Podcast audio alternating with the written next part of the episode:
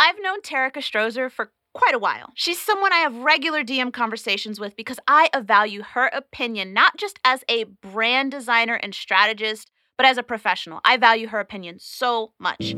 If she was a tarot card, she'd be the Queen of Swords, the one cutting straight to the truth and heart of the matter. So let's learn a bit more about Terrica.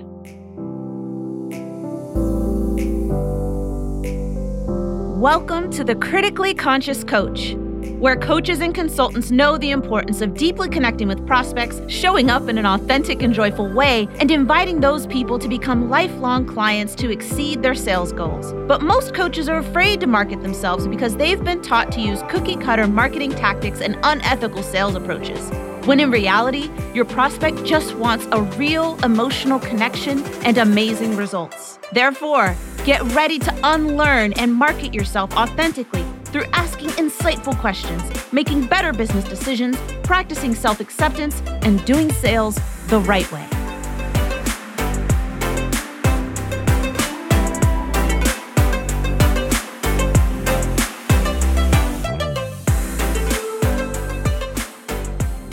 All right, Terrica, thank you so much for joining me on the podcast today. Happy to be here. So I feel like the people who know you know that they know you. But there are going to be people who listen to the podcast who don't know you. So I would love it if you could tell us a bit about you and your business. Like, how did you get started? How'd you get here? What's the scoop? What's the tea? Let us know. Okay. As everybody says, I'll try to make a very long story short. I have been designing for 15 years, always the kid that had an art project that had paint stuck and Play-Doh all in the carpet. So I always kind of felt like I was going to be an artist some way or another. And then halfway through high school, I thought I love computers. So I paired the two together and found out about graphic design. Went to undergrad. So I have an undergrad degree in art and design, specializing in graphic design with a minor in sociology. I know, crazy combination, but it works. And I have a master's in human services. And I only got that master's because my graphic design teacher and she was my advisor, told me that I would never be a designer, that I designed too slow, that I didn't think broad enough or critically enough or anything like that. So it steered me off the path for a really long time. And I was like, well, you know what? I like people. I like serving people. So I'm going to go into human services and I'm going to go into nonprofit and I'm going to get a master's. And that was a horrible decision and it cost me $50,000. But I learned a whole lot about people. So eventually I combined those two together and then started with a stationery business that dissolved. And then I migrated into branding and that's where I'm at today. That's awesome. Yeah. But I mean, it goes to show, you know, people think that there's one particular way to do something, you know, kind of like, right, your teacher saying, oh, you design too slow. Like, and I guess it depends on what you're designing for. It's like fast fashion, right? Like if you're designing for fast fashion, maybe, but if you're not and you find where your niche is, you know, success comes in a lot of different forms since that definition is up to us. For sure. Therefore, what would you say? This is my fun question. What would you say is your favorite thing about yourself? I like to call it my unfilter. I have a tendency to just say exactly what I think most of the time. It got me in trouble a lot as a kid, probably even more so as an adult, but I appreciate it because that's the one thing that people know me for. If anybody, I always say I'm pretty polarizing. People either really like me or they don't. And then in the middle, people respect me, but because I'm always straightforward, people are like, I know what I get with you 100% of the time. And I love that about myself because I don't like it in other people, number one, but I really love that about myself because I'm always me. If I show up, you're going to get me all the time. I like that about you too. That. Well, that was one of the reasons I wanted to invite you on the podcast. Like, we've had some really good conversations over the last 6 to 8 months or so in like different groups and, and videos and like, you know, typing and stuff. And so I've seen you show up over and over and over. And there's a consistency with the way that you present yourself. And, you know, there's the depth of intelligent conversation, right? Where, you know, there's not always a one right answer, you know, so talking to you, it allows for a really good opportunity to bounce different perspectives and to look at things in different ways, which I have to imagine is very helpful to your clients considering the work that you do. Yeah. So speaking of that, what are the main ways that you help clients? Like, you know, somebody is coming to you with a problem. What's usually the problem? And then how do you find that you're able to solve it for them? So usually the biggest problem that people come to me with is that, and I always kind of succinctly say it, what got you here won't get you to the next place. And so a lot of people are like, hey, I've kind of hodgepodged this together. I picked up this logo from here, this palette, and I kind of put it together. I kind of know what I'm doing. I've gotten clients. I've made money. And now I know that there's something else on the horizon for me. I'm not quite sure what that looks like, but I know I need to show up in a more concise and like kind of comprehensive way. So like, help me. Tell me what that looks like, not just visually, but what it sounds like and, you know, what can that be? And so I'm like, what I like to consider a major reframe for a lot of people. It's like all of a sudden seeing yourself in a completely new light. People are like, whoa, that's me? I can do that. I can be that.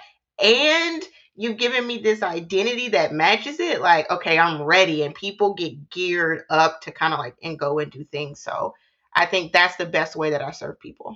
That's awesome. So it's like, hey, I've got this patchwork quilt and this is not what's going to, you know, keep me warm in the coming nights. I need something that makes sense, not just to me, but to other people as well. Like there's only so far you're going to get on word of mouth. Exactly. And, you know, like referrals get you so far. But this was something I would say as a content, like when I was doing content marketing, it's like referrals get you far. They do. Like word of, like people saying, I recommend this person, that gets you really far. But when your presence online matches what people expect to see or like is better than what they expect to see. Exactly. If a referral gets you 60% of the way there, right? And so that person's already like kind of 60% sold before they talk to you, barring, you know, any obvious like obstacles. They're 60% sold and your branding and your presence online could take you to 90%. Why wouldn't you? Or it can take you all the way back. All the way. Like, yeah, like now this conversation is just like, hey, I just want to see when's your availability? Like, when can I get in? Like that is, I think like probably one of the big things. Whereas like when you've got the patchwork quilt, it's kind of like, okay, so I got this piece over here and that doesn't really match over here. And oh God, let's not talk about my Twitter profile. Like, because that doesn't match, you know. Like my Twitter profile doesn't match anything. It's the longest social media account I've had. And I mean, it does match because I changed the cover photo, but the handle doesn't make any sense. Like it doesn't make any sense, but I'm like, but why would I change it now? Now I'd have a sunken cost bias into the Twitter handle because it's just, It's Annaruthus. It's ANNARUTHUS. And I've had that handle since 2009. Oh my gosh. Not that anybody's fighting me over it or anything because it's just a jumble of my first name and my maiden name, which was Andrews. But yeah, like it's forever. I've had that thing forever and I haven't changed it, but that's why I'm like, don't look at that though. Don't look at that. Just look at everything else. And if you happen to see it, okay, but I'm not going to show it to you. That's exactly it. And people still find the weird things. Like I had somebody reach out because of the podcast, but they found my narrator Instagram profile. I'm like, this thing is new. I created it like a month ago. Like, how did you find this instead of defy the status quo? Like, how did that happen? But I digress. Okay. So I recently saw you shared Aurora Gregory's rebrand stuff. Yeah. Looked awesome. It looked amazing. Thank you. Yeah. So not about her specifically, right? Because that's a specific client. But I was curious to know, like, what this experience is kind of like for the client, at least from your perspective, when they've presented this to you, right? Like, what's some of the hard work pieces that you have to really work through, right? To come out on the other end and have something that looks so polished and put together like that. I guess not even polished and put together. I hate that because that almost sounds like professional. I don't want to say that either, but that's just so representative of them.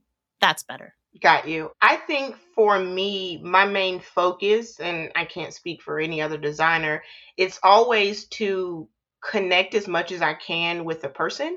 So when I hop on the first call, I just call it a discovery call. A lot of people are like, it's a strategy call. For me, it's a discovery call.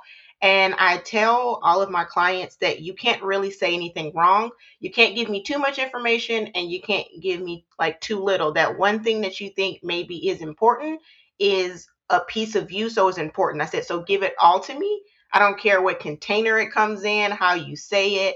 You know, if you want to, you know, use 2 words or 25, if you want to cuss, if you don't want to cuss, like give me all of you. And I take those pieces. And I think that's what allows and guides me. So I take a large portion of who they are. And then I start to do the research. Okay, who do they really serve? How does, you know, this audience, what are they looking for? What are the things that they resonate with? And then I look at also the goals that they have of the experience that they provide, and then what they want to be seen as. And okay, what does that need to look like on the back end? So sometimes I work in weird chunks. I don't just go like 1, 2, 3, 4. It's like 4, then 2, then 1, then 3. But it all comes together because that's just how my brain works. Sounds good to me. All of our brains work differently. So that's got to be pretty comforting to know. Yeah. Although I'm a talker. So like, I'm pretty sure I could talk your ear off, but it's fine. I'm extroverted and I am always in my house. So that is the weirdest oxymoron. Yeah. Well, you know, it's like I work from home and then it's like I have a husband who's got a compromised immune system. So then even like the things I care to go out and do. And then I'm a highly sensitive extrovert. Like I'm an empathic extrovert. So the things I choose to do, knowing that I'm going to ride the high for a while, like I will be the last person, like the lights will turn off before Ruthie leaves. Like I'll be the person still talking to you in the parking lot. And then by the time I get home, I'm like, I should have left 3 hours before I actually holy crap. So I got to be careful what it is that I choose to do because it takes it out of me. It's weird. Anyway. Yeah. Anyway, that's my problem. So what would you say, right? Because I feel like brand design is, I don't know. Brand design almost seems to be like the latest MLM thing.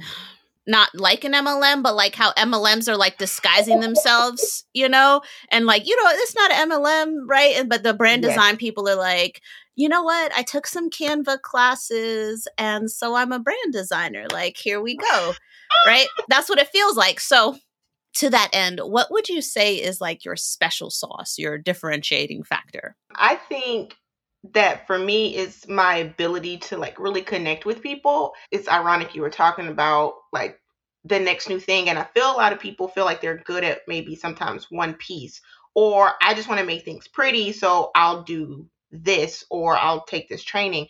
And for me, the core is always the person. So I always feel like I have a unique way of seeing past what people say and then reading a little bit deeper. And that kind of lends to some of my other education, you know, human services, sociology, you know, like people always fascinate me. I always call myself a people nerd. So I'm always asking the questions and, you know, like going deeper and deeper and deeper. And so I feel like that's what makes me stand out in the experience that my clients have, but then the end result that they get as well. I like that. Especially since so many of us are out here just wanting somebody to get us, you know?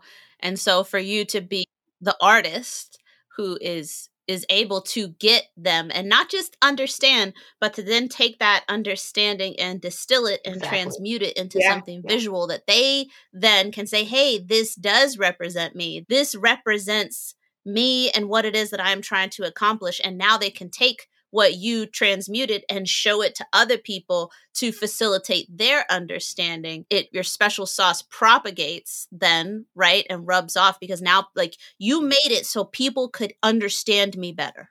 And most of us just want to be understood. Like as a core human need, we want to be understood. And that is something that you facilitate. It's a very beautiful thing. Exactly. So just for anybody listening, this is the conclusion of our first episode. But our next episode always focuses, our second episode with every guest focuses on the intersection between their industry and an ethical issue, an ethics issue. And I think Terrica and I picked out a really, really good one. So I'm looking forward to having you on the next episode of the podcast. But Terrica, thank you for joining me on this one. We will have all of her links and wherever you can find her online in the show notes. So make sure that you subscribe to the podcast that way you don't miss the next episode, because we're going to be talking about piecemealing brand design. And that's all I'm going to say today. But Terrica, thank you so much for joining me today. I'm happy to be here.